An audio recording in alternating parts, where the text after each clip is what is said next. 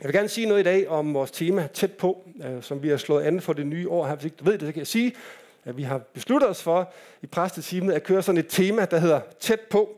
Og hjertet bag det er, er egentlig, at vi alle sammen må blive ved med at vokse i vores tro og i vores forståelse af Gud, og at vi som fællesskab må blive ved med at vokse i sundhed og styrke, så vi fortsat kan rumme den vækst, som Gud ønsker at fremkalde i os hver især, men også sammen som fællesskab. Og øh, vi siger, at det fordrer de her tre ting, hvis du giver mig den næste, det fordrer, at vi lader Gud komme tæt på, øh, at vi lader ham komme tæt på, eller vi, at vi lader Gud komme tæt på og giver plads til Helligåndens virke øh, i vores liv. Det er den næste dernede. Og det fordrer, at vi går tæt på hinanden. Det er det, jeg gerne vil sige noget om i dag. Øh, og giver tid og plads til, at vi kan modtage og videregive troen som fællesskab. Og det fordrer, at vi går tæt på vores by og er til stede der, hvor Gud allerede er i gang med sin mission. Så jeg har kaldt min overskrift i dag for tæt på, og så har jeg kaldt det kirken som et vækstmiljø. Det, det er ikke en særlig kæk overskrift. Jeg har også tænkt på, at måske jeg kunne kalde det en kirke, eller jeg kalde det tæt på, lidt om åndeligt forældreskab. Det kan du måske høre, når jeg kommer lidt frem. Jeg vil gerne sige noget om det her med, at, at troens væksten, som Gud kalder på i os alle sammen til at kende mere af ham og forstå mere af ham, handler ikke kun om, at vi kommer tæt på Gud, men det handler også om, at vi lader nogen komme tæt på os, og vi tør gå tæt på nogen. Amen. Der er i hvert fald fire, der tror på det. Jeg, jeg tror, der er flere, når vi, når vi er færdige i dag. Øh, så lige giver mig den, øh, den, ja, den har den der. Jeg synes jo, øh, det er sådan et, et, et smukt billede. Ikke? Jeg tror, at vi alle sammen godt kan lide tanken om at være en smuk plante. Hvem kan ikke lide at være tanken om at være en smuk plante i Guds hænder? Amen. Der er måske nogle enkelte fyre, der tænker, jeg er ikke en smuk plante, jeg er noget helt andet. Men, men, men det der med at tænke, jeg er Guds øjesten, og han tager sig af mig, og øh, han vækst og tro handler simpelthen bare om, at Gud og jeg, vi kommer tæt på hinanden, og Gud han er gardneren, som helt unikt og individuelt tager sig af mig i mit lille private drivhus, hvor Gud og jeg, vi har noget sammen. Og øh, det er ikke bare alene en smuk tanke, det er sådan set også et element af den kristne tro. Amen.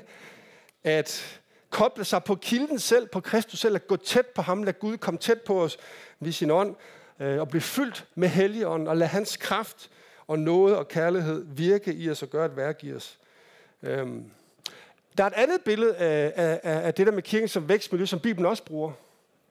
Det her det forestiller, hvis ikke man kan se det, en, øh, en pottemager, som har lagt en klump ler på drejeskiven. Har vi nogen, der bruger drejeskive?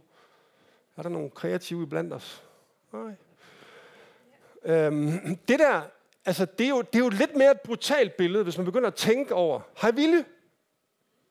Kan du høre mig, Ville? Kær. Prøv lige at give Ville Kær en kæmpe hånd. Jeg har ikke set, at du var kommet. Willy er en kær ven, en del af menigheden her, som har været igennem et sygdomsforløb, og er udfordret på sin krop og sit syn, men som stadigvæk har en vagt ånd. Er det ikke sandt, Willy? Amen. Gud velsigne dig, hvor er det godt at se dig. Øhm, det her billede er jo lidt smule mere brutalt. Altså, jeg tænker, vi kan alle sammen godt lide slutresultatet. Det der med, at der står en smuk vase, eller et askebær, eller hvad man nu lavede, da man gik til lær i gamle dage. Øh, det der med, at, at Gud lægger os op på drejeskiven og former os til noget smukt, det er da et vidunderligt billede, er det ikke det? Øh, processen her er, gør en lille smule mere ondt. Øh, når man sådan øh, tænker lidt over det, så har den der smukke vase jo lige for ikke så længe siden lignet sådan en rigtig af ugenkendelig klump ler, hvor Potterman har været i gang med at få al luften og sprækkerne og revnerne og alt sådan noget ud af det, for at kan forme det sådan, øh, som han gerne vil. Det er Jeremias, der i øh, profeten i det gamle testamente, i kapitel 18, kan vi læse det. Han bruger det her billede af pottermæren. Og øh, det der med, at Gud engang imellem må starte forfra med os. Har du nogensinde prøvet det? at der er nogen, der kan kende det. At ligesom, vi har en lidt fornemmelse af, at vi bliver klasket sammen. At livet på en eller anden måde rammer os. Og midt i det der mørke og forvirring og smerte, så opdager vi, at der er pottemageren også i gang. Er det rigtigt? Han bruger det der, den der brudhed, den der mm, skrøbelighed. Paulus bruger selv et, et andet begreb, hvor han siger, vi er som skrøbelige lærkar, hvor i han har lagt en vidunderlig skat, som er Jesus. Men det er ikke altid en nem proces, øh, når Gud han former os og danner os. Og Paulus siger i Kolossenserbrevet, det er jo noget med at aflægge sig det gamle liv. Ikke? Det, det, det er noget med at tage, tage noget af det der, de gamle mønstre af, og så iklæde os det nye liv. Og det lyder jo også smukt. Hvem kan ikke godt lide at tage noget nyt tøj frem af garderoben og tage det på? Men det kan være en, en smertelig proces at skal hive det gamle af, er det sandt? Øh, da Gud skulle have fortællingen i det gamle testamente om Gud, der skulle have Israel, hans folk, ud af Ægypten. Det gik jo sådan set fint med at få Israel ud af Ægypten. Det var lidt sværere at få Ægypten ud af Israel.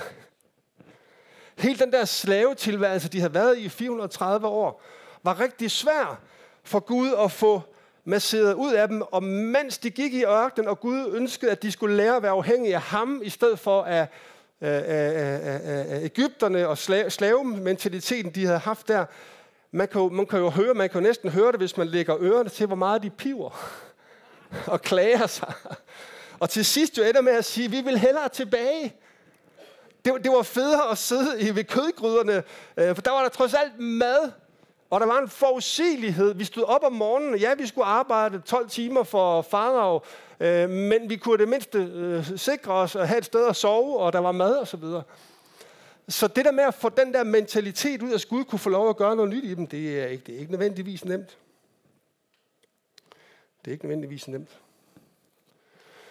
Så når Gud ønsker at gøre et værk, I ved I godt, at det at være en kristen er, handler om discipleskab, at Gud får lov at gøre noget i os, forme noget i os, så vi, som Paulus siger, til sidst kommer til at ligne Kristus. Mere og mere, om ikke andet. Måske ikke helt. Og jeg kender øh, ikke ret mange, der ikke godt kunne tænke sig at ligne Jesus noget mere. Han var så nådefuld og kærlig og vis og barmhjertig og fuld af kraft og fuld af noget. Og men, men processen derhen, der piver vi lidt en gang imellem, gør vi ikke det? Eller prøver at snyde os udenom. Eller håber på, at det kan foregå på en lidt mere, lidt mere blød måde. Der er et andet billede, som Bibelen også bruger, om den her proces, kirken som et vækstmiljø. Paulus han taler om, det er faktisk Peter, i hans øh, første brev, kapitel 2, Paulus nævner det også i Efterbrevet, men at vi er som levende stene. Har du hørt det begreb? Som føjes sammen til en bolig, hvor Gud selv kan bo i blandt os. Og øh, nu er jeg ikke mur. Det skal jeg ikke påstå, jeg er. Men øh, jeg kan da kigge på en mur. Og hvis man kigger på sådan et skifte, sådan et murskifte der, så, så, vil, man jo, så vil man jo opdage øh, øh, noget spændende om, hvad der sker, når Gud føjer os sammen og binder os sammen. I kærlighed, ja, og hvis I noget, så føjer han os sammen til at blive sådan et fællesskab, der kan rumme Kristi fylde. Og hvis man kigger på sådan en murskift, så kan man jo virkelig se, at nu er vi kommet tæt på hinanden. Er det rigtigt? På en måde kan det være lidt rarere at forestille sig plantebilledet, hvor vi bare er planten i Guds drivhus, helt alene med Gud og jeg, eller vi ligger der på pottemærens drejeskive. Her, der sidder vi klemt ind, mast ind, lagt ind, podet ind, er et af de begreber, Paulus bruger, i et fællesskab. Og hvis du lige giver mig den næste, så kan man se, om den er der allerede. Man, man er jo omgivet og i direkte forbindelse med andre levende stene. Er det ikke herligt? Kig på din sidemand og sig, hvor er det dejligt, vi er forbundet. Og så lige nøjagtigt dig, hvor er det skønt. Se, man, man ligger jo, hvis nu man er den der, jeg, jeg har skrevet dig og mig på, så ligger vi jo oven på i hvert fald to, der er kommet før os. Ja, der er noget, der går forud for dig og mig. Gud han poder os ind i en kirke, som har en lang historie. Amen. Den her har 100 års historie. Kirken med stort K har over 2.000 års historie. Og når vi bliver lagt ind i fællesskabet, der hvor Gud ønsker at arbejde med os og, og, og fremelske det bedste i os, og, og fremelske en kirke, som kan være en duft af ham, og som kan rumme hele den vækst og alle de mennesker, som Gud ønsker at få til, så ligger han os først oven på nogen, der går forud for os. Og så ligger han os ved siden af nogen, som kommer samtidig med os. Og om sanden, om der så ikke kommer nogen, og bliver lagt oven på os, som kommer efter os. Amen. Det er et vidunderligt billede. Sikke en dejlig frihed at være lagt ind lige der. Hvor, hvor mange kan bare mærke friheden? Det er meget vidunderligt. Her ligger jeg som en sten. Øh, billedet er jo lidt, lidt fattigt, fordi jeg har taget rigtig mursten, men, men princippet er det samme. Selvom vi er levende stene, og det er mere en organisme. Paulus bruger læmet, øh, måske som et bedre billede. Men tillad mig lige at arbejde lidt med, med, med murværket her, fordi det, det udfordrer os lidt til at forstå, hvor tæt vi er kaldet til at være på hinanden. Og hvor tæt vi er kaldet til at være sammen med nogen, der går forud for os. Og være parat til, at nogen kommer efter os. Men man kan næsten sige, at vi er afhængige af, at der er nogen, der går forud for os. For at der er et fundament, vi kan blive lagt på. Nogen, som kan give historien videre. Amen. Salme 145 siger, at en generation skal fortælle det videre til den anden om hans store underfulde gerninger. Hvis ikke der var nogen, der kom før os og fortalte det videre til os, så vil bygningsværket blive meget lille. Og så skal vi være parat til at forstå, at Guds ret hurtigt efter lægger nogen på os, som vi skal være med til at give troen videre til. Og heldigvis så er der nogen ved siden af os, som vi kan grine sammen med og græde sammen med, øh, og som måske er lidt samme sted på rejsen, som vi er. Jeg vil gerne sige, at det er et vidunderligt smukt billede på kirken. Velkommen til en kirke, hvor jeg håber og drømmer om og tror på, at der er nogen, du kan gå ved siden af. Nogen, du kan bygge dit liv på. Og nogen, som du kan være noget for. Er det ikke vidunderligt? Jamen, hvad skal jeg lave i den her kirke? Værsgo. Sæt i gang. Du skal finde ud af, hvem er det, der er længere nede af vejen end dig, som du kan lære noget af. Tag imod, lytte, bliv disciplet af. Og så skal du få øje på, hvem er det, du kan være noget for. Hvem er det, Gud sætter dig lige ved siden af? Hvem er det, Gud får til vores fællesskab, som vi kan være med til at være noget for? Hvis det her fungerer, og hver sten forstår sin plads, og er parat til at stå på skuldrene af nogen og være skulder for nogen, så kan bygningsværket blive enormt stort. Amen. Det kan vokse så stort og rumme hele Kristi fylde, hvis vi sådan skal bruge Paulus' perspektiv og rumme alle de mennesker, som Gud ønsker at få til. Fordi Guds hjerte er for os, for dig, som kender Jesus jer, men hans hjerte er for et hvert menneske. Han døde for et hvert menneske. Amen. Et hvert menneske er på Guds hjerte. Og Gud leder efter fællesskaber, kirker, steder, som kan fungere sådan her, så han kan lægge flere sten på. Amen. Der hvor vi er parat til nu, at der bliver lagt noget på os, der lover jeg dig for, det er Gud, der giver væksten. Og han skal nok få til, der hvor vi er parate til det. Det er, det er et skønt smeltedil at sidde lige der. Det er et lækkert, forpligtende fællesskab. Ikke? Det er skønt. Tror jeg nok.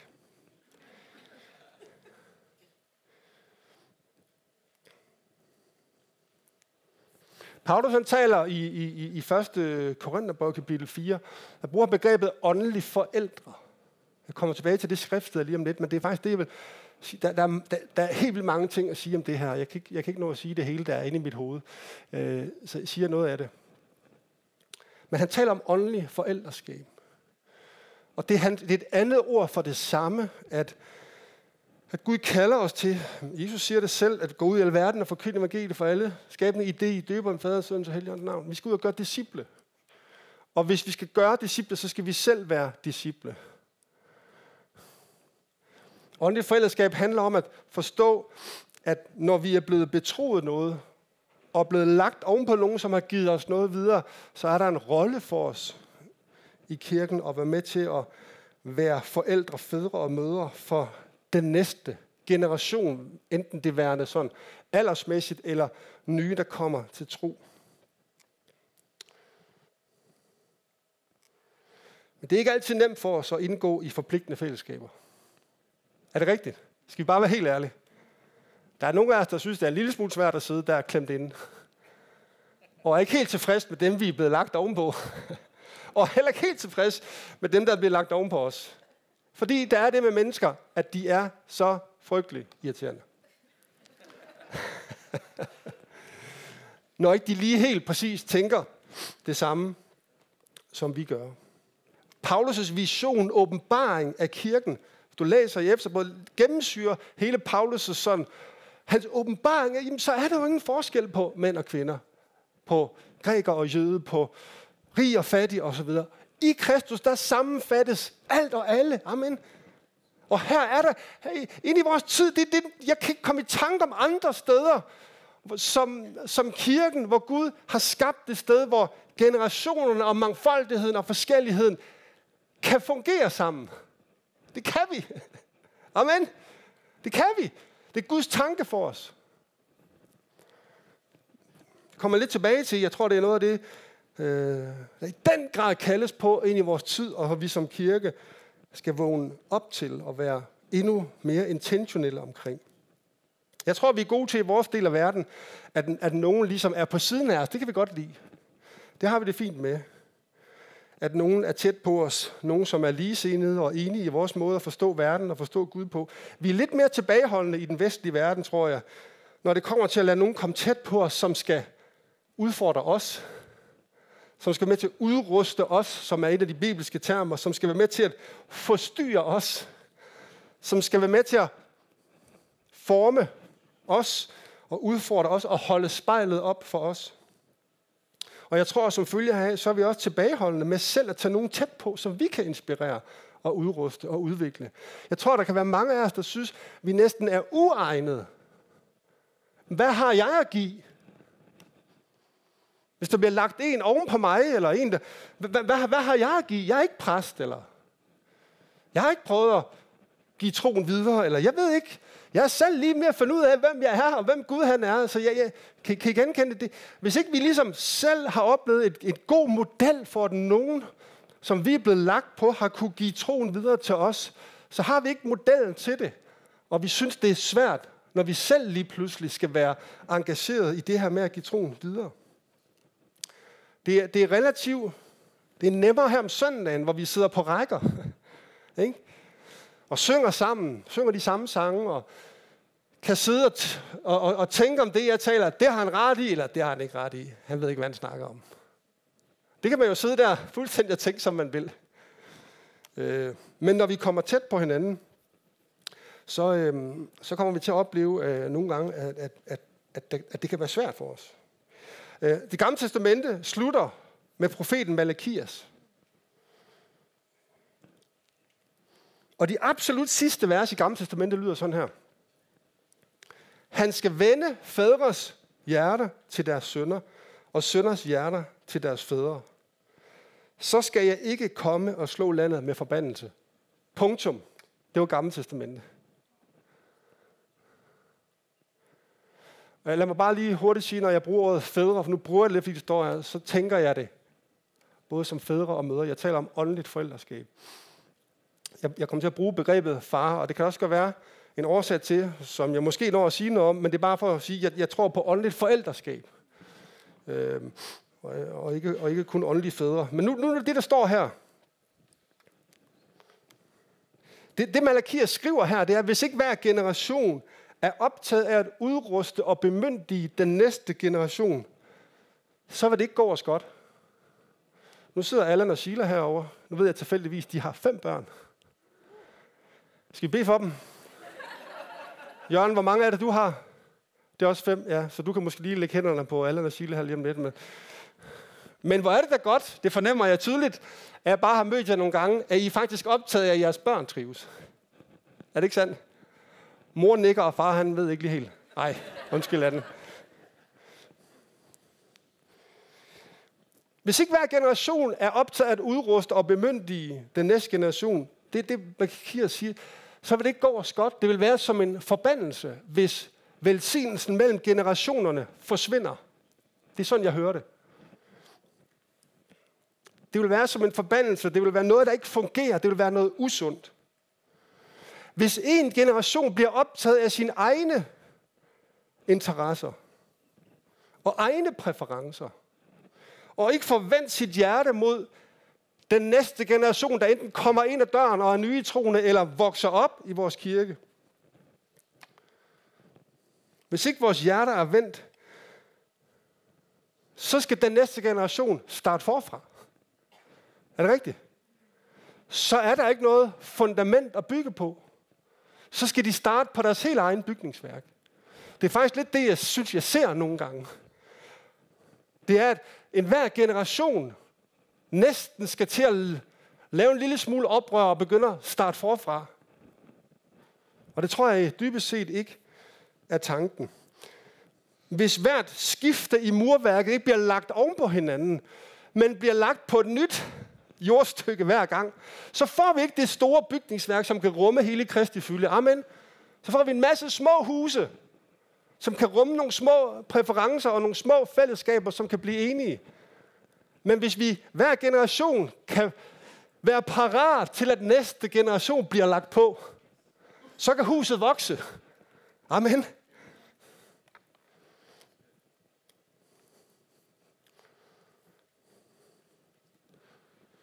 Statistikker siger og har sagt i mange år, at unge og teenager i den vestlige verden forlader kirken og troen.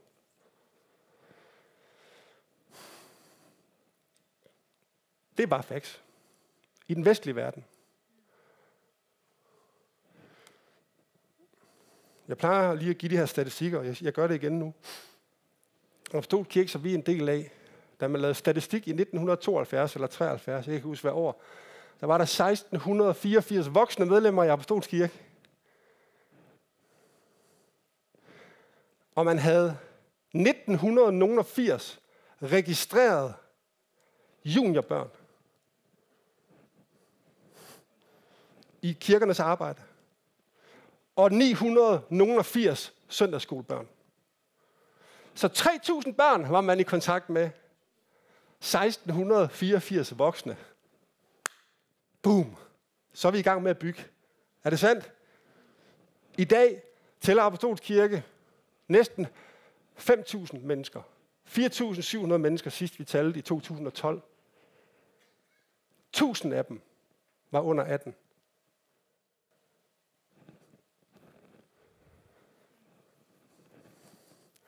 Og det er ikke, fordi vi skal sidde og slå os selv som kirke. Det er et generelt problem i vores samfund og vores tid. Statistikkerne siger også, at unge og teenagers kamp med ensomhed, angst og følelsen af utilstrækkelighed er eksploderet igennem de sidste mange år. Er det sandt? Det kommer ud hele tiden i øjeblikket. Jeg snakker ikke om kirkens valg, snakker generelt om unge og teenager. I 2006 var der en gut, nogle af jer kender, dygtig mand, historiker, blandt andet Henrik Jensen, som udkom med en bog, der hedder Det faderløse samfund. Nogle af jer, der har læst den? Jeg tror, vi har snakket om den en gang, Jørgen. Øhm, jeg, jeg brækker den bare lige ind her, sådan med, et, med et perspektiv, ude fra kirken også, udenfor. Han analyserede vores samfund over de sidste, jeg tror, han har næsten 200 års historisk kulturanalyse med. Øhm, han beskriver, hvordan vi har bevæget os fra det, han kalder en pligtkultur til en rettighedskultur. En pligtkultur, som havde dybe rødder i kristendommen, skriver han, som forbinder mennesker og generationer i et fælles ansvar, hvor autoritet udøves og videregives, er blevet erstattet af en rettighedskultur, som fejrer individet og den såkaldte frihed, som efterlader os med det, han kalder en atomiseret verden af individer, som er i en evig konkurrence og synes at være skuffet over ikke rigtigt at kunne få sin ret eller sin rettighed. Nu lader jeg bare lige hans argumenter stå der. Jeg skal ikke kloge mig helt vildt på det. Men, men der, der er noget med, at den forbandelse, eller den, det som Malakias advarede os om, det skal vi passe på. og ikke lade samfundets normer og individualismen få tag i os, fordi her er kirken kaldet til at være anderledes. Amen.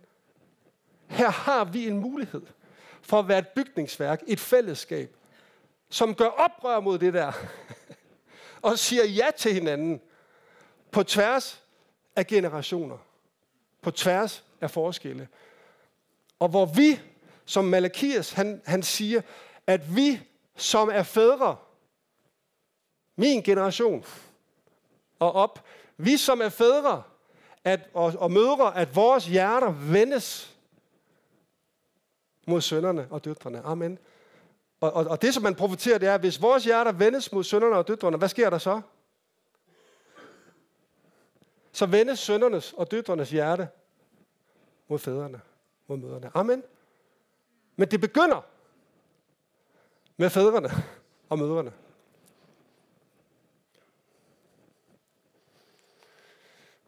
Det gør ondt. Ja, ja, det er et meget komplekst problem, finder jeg tager fat i her. Det er sådan noget, jeg kan. Jeg kan bare sådan problematisere ting. og jeg har ikke alle svarene, men, men, men Gud har noget at sige ind i det her, som jeg gerne vil. Det, det er blevet sådan en, måske er det, fordi jeg er blevet 50, jeg ved det ikke. det er det nok. Men hvor jeg har opdaget, Jakob, det handler ikke længere om dig. Passer det ikke meget godt? Det sker omkring 50 års alderen. Eller sådan. Det, det skulle nok have sket for længe siden. og jeg kender, heldigvis, jeg kender mange af jer her i rummet. Jeg ved, hvor gode hjerter der er her i rummet, og hvor meget blandt andet også den her kirke og mange kirker har både ønsket og villet og arbejde med, at det her skulle være virkeligheden. Så jeg, jeg, jeg, jeg påberåber mig ikke et eller andet let, eller nu skal I bare høre, hvis I hører efter den her prædiken. Så for, men, men der er en problemstilling her. Og, og mit hjerte brydes for den generation, som vokser op og som skriger efter fædre og mødre. Som er blevet overladt til selv at skulle definere, hvem de er. Vi har troet, at vi har sat dem fri ved at klippe al pligt, al autoritet og sætte dem fri, så de kunne leve deres egne projekter, men vi har overladt dem til kaos.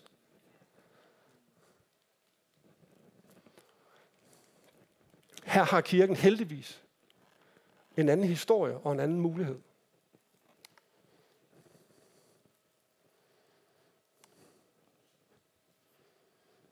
Ja, så blev det lige lidt alvorligt her. Paulus skriver det sådan her, lad os bare lige se skriftet. Der er masser af mennesker, der gerne vil fortælle jer, hvad I skal gøre, men I har ikke mange åndelige fædre eller forældre. Det er et resultat af et faderløst samfund. Det er et resultat af, at generationerne ikke bygger på hinanden. At der er en generation, som har mere travlt med bare at fortælle den næste generation, hvad de skal tænke og hvad de skal tænke. Og opdrage på hinanden. I stedet for at være fædre og mødre, der skaber rum og plads. Hvis en generation er optaget, nu taler jeg til mig selv, hvis Jakob Viftrup og min generation bare er optaget af vores egne interesser og vores egne præferencer, i stedet for at skabe rum for den næste generation, så vil den næste generation opleve, at der ikke er plads til dem, og de vil blive ved med at sige det, jeg hører hele tiden, for nu er jeg tilfældigvis med i tidsarbejdet. Jamen Jakob, det er ikke vores kirke, det er vores mor og fars kirke.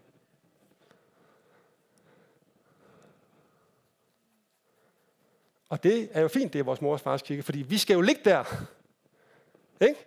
Vi skal ligge der og lægge ryg til, Er vi parat til, at der bliver lagt en ny generation ovenpå? Hallo? Vi havde besøg af en, der hedder Sam, fra noget, der hedder The Message. Er du her? Ja. Dina. Jeg kigger lige på Dina, der var hende, der inviteret Dina. Lindgren, som arbejder med unge på Nørrebro. Sam, han er fra en, en, en, en bevægelse, et, sådan en parkirkelig øh, arbejder, der arbejder med at understøtte, hjælpe kirkerne. Og de har en særlig noget til at nå ud til teenager og unge blandt andet. Og de lavede på et tidspunkt for nogle år siden, da de begyndte det her, der lavede de nogle outreach. De fandt ud af, hvordan de skulle kommunikere til alle de her teenager og unge. Og øh, på, jeg tror på en weekend eller over nogle uger, var der flere hundrede teenager, der gav deres liv til Jesus. Og så bankede de på alle de lokale kirker større. De, blandt, han fortæller en historie om, de bankede på et eller andet sted og stod med 60 teenager, der gerne ville være en del af kirken. Og de havde dem med en søndag. og næste søndag, der, eller for enden næste søndag, der ringede øh, præsten fra den kirke og sagde, det kan vi desværre ikke håndtere. Så de måtte finde, og prøve at finde et andet sted og lukke alle de her unge mennesker ind. Der står en verden uden for døren, eller måske er de inden for døren, hvis du spørger mig. Der savner mening og håb og fællesskab. Jeg siger bare, at vi lever i en tid, hvor Gud kalder på mennesker. Tomhed og meningsmangel og håb og forvirring og alt det, der sker i vores tid i øjeblikket, det er Guds anledning til at kalde mennesker tæt på sig. Og det betyder, at mennesker vil stå her og, og finde ud af, er vi klar, er murværket klar her til næste lag? Er vi parat til at være åndelige forældre for en ny generation, enten som vokser op eller som kommer ind med ikke-tro, ny tro? Nå. Det kan godt lyde lidt uoverskueligt, synes jeg nogle gange. Hvad er lidt skræmmende at tænke på? Jamen så, så skal, vi, skal vi være åndelige forældre, og hvordan gør vi så det? Og kan, vi, kan vi få et kursus? kan vi få et crash-kursus i det? Jeg tror godt, vi kan føle os uegnede og utilstrækkelige nogle gange i den rolle. Særligt hvis vi ikke selv har haft åndelige forældre, og haft et forbillede, der har vist os, hvordan det ser ud i praksis. Måske har vi brug for, nu skal jeg nok lande lige om lidt, måske har vi brug for alle sammen, det, det var egentlig det, jeg indledte med, så hænger det sammen alligevel, en frisk åbenbaring af Gud som vores far. Amen. Se, der er mange af os, der er vokset op med en uperfekt far og mor. Er der egentlig nogen, der er vokset op med en perfekt far eller mor? Jeg troede, jeg havde en perfekt far eller mor, indtil jeg blev 32 har, du, har du haft den oplevelse? Kan du huske den dag, det gik op for dig? Hold da fast, mand. De har, de har også fejl. I, jeg venter stadig på den dag, hvor mine børn kommer til mig og siger, far, hvad er du egentlig gang i? hvad verden er du har gang i? Men vi, der står, Paulus han siger i Efterbrevet, lad mig lige, lad mig lige læse det. Det, det, det, det er vidunderligt befriende for os, når vi tænker på, hvor skal vi kigge hen? Hvordan skal vi, hvordan skal vi lære det her? Hvordan skal vi blive sådan en kirke, der kan tage imod alle de mennesker, som vokser op eller kommer ind? Øh, Efterbrevet kapitel, kapitel, jeg tror ikke, jeg har den med deroppe, så jeg tager den lige her. Der står sådan her i kapitel 3. Når, når jeg tænker på storheden og visdommen i Guds frelsesplan, må jeg bøje min knæ for faderen i taknemmelighed og lovprisning. Han er et forbillede for et hvert faderforhold i himlen og på jorden. Amen. Han er et forbillede for et hver faderforhold i himlen og på jorden. Det kan godt være, at vi ikke har haft perfekte forældre. Men vi har en perfekt far i himlen. Amen. Vi har en perfekt far i himlen. Og troen på Jesus sætter os i forbindelse med faren. Der står faktisk, at helligånden i os råber, Abba, far. Det er helligånden i os, som skal fortælle os, at vi har en far, som er perfekt, og at vi har barnekår hos ham. Amen som skal give os den tryghed, al den bekræftelse, som vores forældre og vores fædre. Jeg løb indtil jeg var 32. Jeg vidste ikke, det var faktisk Jørgen Morten, der sidder hernede, der sagde det til mig. Jeg ved ikke, om du kan huske det, Jørgen, en gang i bilen, hvor jeg var lidt frustreret over en masse ting. Så sagde han, jeg tror du ikke, det handler om din far? jeg tænkte, manden er jo gal. Jeg har da verdens bedste far. Og det viste sig, at jeg havde, jeg havde, jeg havde løbet mange år for dybest set at få bekræftelse af min egen far.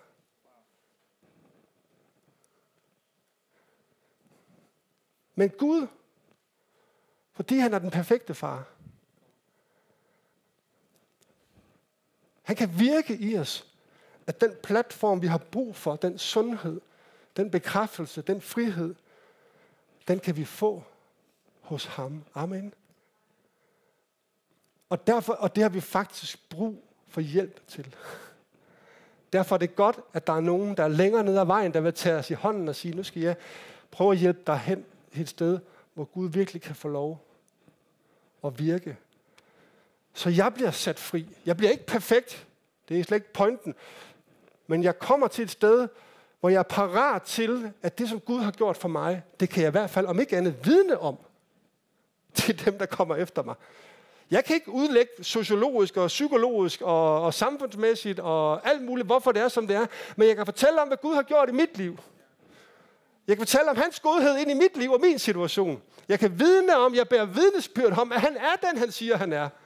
Og når det synes at være svært i dit liv, så kan vi bede sammen og tro sammen, fordi jeg har prøvet i mit liv, at Gud han holder igennem de svære ting. Selv når jeg synes, jeg er en dårlig far, eller en dårlig præst, eller en dårlig alt muligt, selv der har jeg erfaret nu, når jeg er 50 år gammel, at jeg ved, at Gud er en god far. Og han bærer mig igennem. Amen. Det, det kan jeg da i det mindste fortælle, når jeg sidder rundt om spisebordet derhjemme med nogen, som spørger, Jakob, hvordan ser det der med tro ud i dit liv? Jamen, det er ikke sikkert, at jeg kan udlægge hele skriften, og hvad det nu er, vi føler, vi nogle gange ikke kan, men det vi kan, det er, at vi kan bære vidnesbyrd om Guds godhed.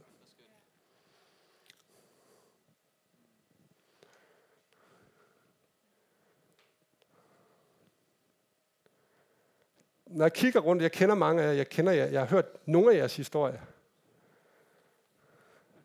Jeg kender nogle af de lidelser, nogle af jer har været igennem. Strabasser.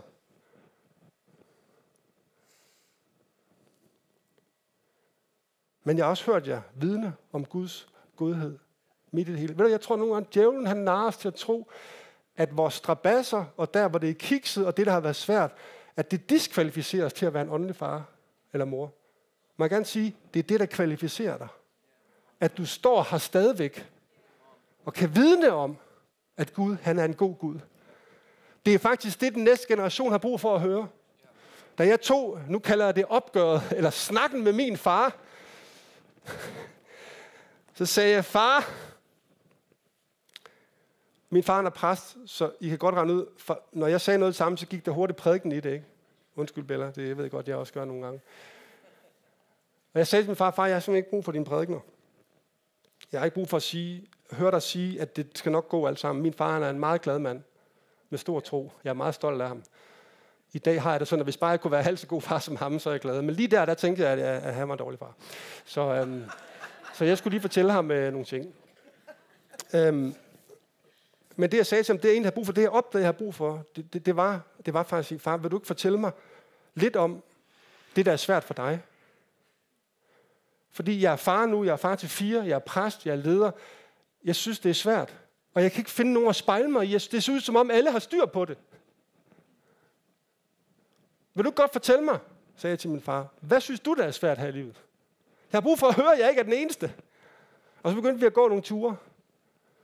Og midt i fortællingen om de kampe, han var gået igennem, så begyndte jeg jo at forstå Guds godhed. At Gud han er i stand til at bære også mig igennem det, som er svært for mig. Så at være en åndelig far handler ikke om at være, eller mor handler ikke om at være en, der har styr på det hele og kan fortælle, nej, hvor har jeg styr på det. Hvis du kommer hjem og sidder ved mit spisebord, så kan jeg godt fortælle dig, hvordan du skal leve dit liv. For det er jeg rigtig god til. Nej, jeg tror faktisk bare, at de fleste har brug for, at du vil fortælle, hvordan Gud har virket i dit liv. Så er de slet ikke så dumme, de der unge mennesker. De kan godt spejle sig i en virkelig historie. Jeg slutter af nu. Her er 10 sætninger. Du kan selv brygge videre på, hvordan åndeligt forældreskab ser ud. Jeg tror, det her er noget, som Gud, han lige vent med at sætte den på, Stefan, bare lige et øjeblik.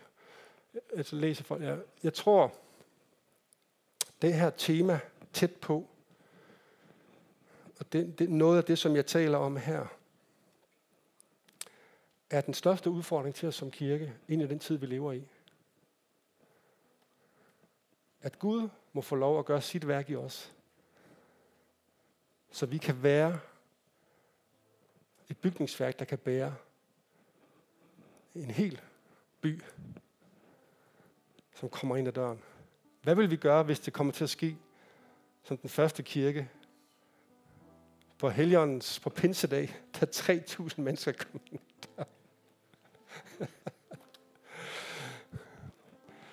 Hvem vil starte en netværksgruppe? Faktisk har vi kø til netværksgrupper allerede.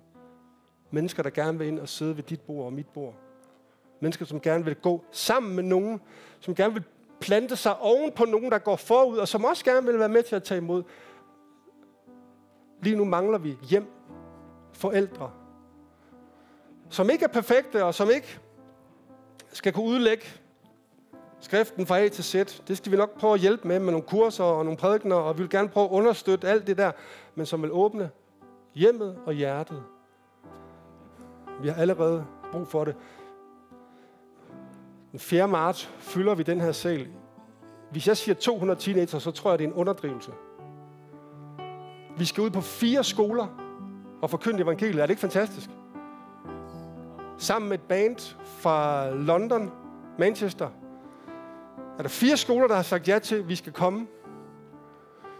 Der kommer busser forskellige steder fra, som kører deres teenager herind, fordi vi har lyst til at give teenagerne oplevelse af, at de ikke er alene. At der er en kirke her og mange andre steder, som er parat til at lade dem smadre det hele. Det tror, jeg håber ikke, de gør. Please. De kommer til at fyre op for noget musik. Jeg kommer til at være her. Og rock med. Og så alle jer, der kender mig, ved, at når jeg kører hjem, så sætter jeg den gode gamle lovsangsmusik på. Det ved, det ved Kenneth også, når han møder ind tidligt på kontoret. Og Jacob, er det nu dig, der hører de gamle lovsange igen? Jeg ved godt, hvad mine præferencer er, og jeg elsker det. Men jeg er fuldstændig parat til, at det her rum bliver fyldt af en lyd, som Tobias, han kan være med til at give. Ja, de kommer lige her, vi skal stoppe. Tiden er for mange. Øhm, Forældre skaber tryghed. Jeg siger dem bare højt her. Det, det er bare sådan nogle tanker. Forældre hjælper børn med at opdage, hvem de er. Og altså ikke opdaget, optaget så meget af, hvem de selv er. Forældre udruster børn til deres fremtid. Forældre disciplinerer. Det er faktisk noget af det, Henrik Jensen han er færdig i. Vi tør ikke at være en autoritet i dag, fordi det er som om autoriteten er forsvundet.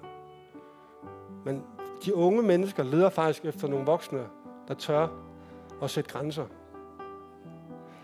Selv på skolerne, hvor jeg kommer, fordi mine børn går der, når de taler om alkohol, så siger de, I forældre, I er så bange for at sige, hvornår de skal komme hjem, og hvor meget de må drikke. De har brug for det. De siger skolelæreren til os, sig nu til dem, hvornår de skal komme hjem. Forældre elsker ubetinget. Kender lige som den fortabte søn, I går hjem og læste det i Lukas 15.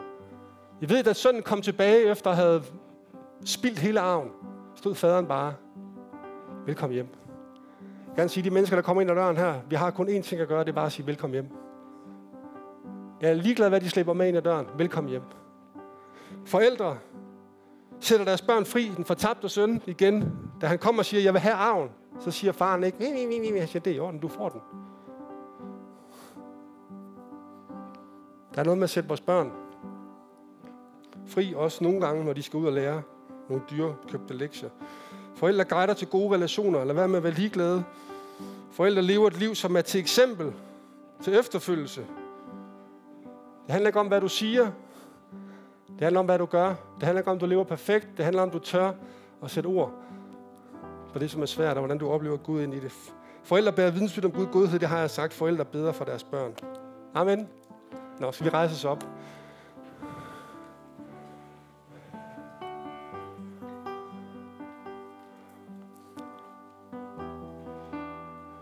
Jeg får enorm lyst til at profetere over rigtig mange, og det, det mener jeg.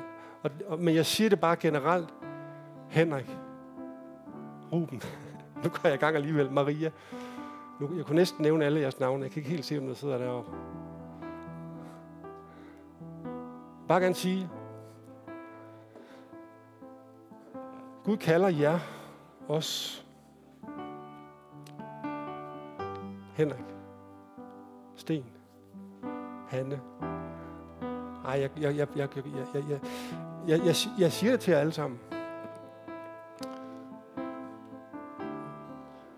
Gud kalder os til at ture at være åndelige forældre.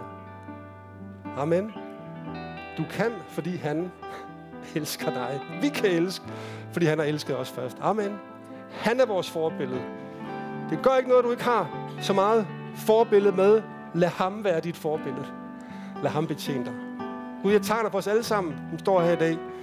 Vi giver os selv til den her vidunderlige murværk, bygningsværk, som du er i gang med at gøre. Både her og sammen med alle de andre kirker. Føj os sammen, Gud, bind os sammen.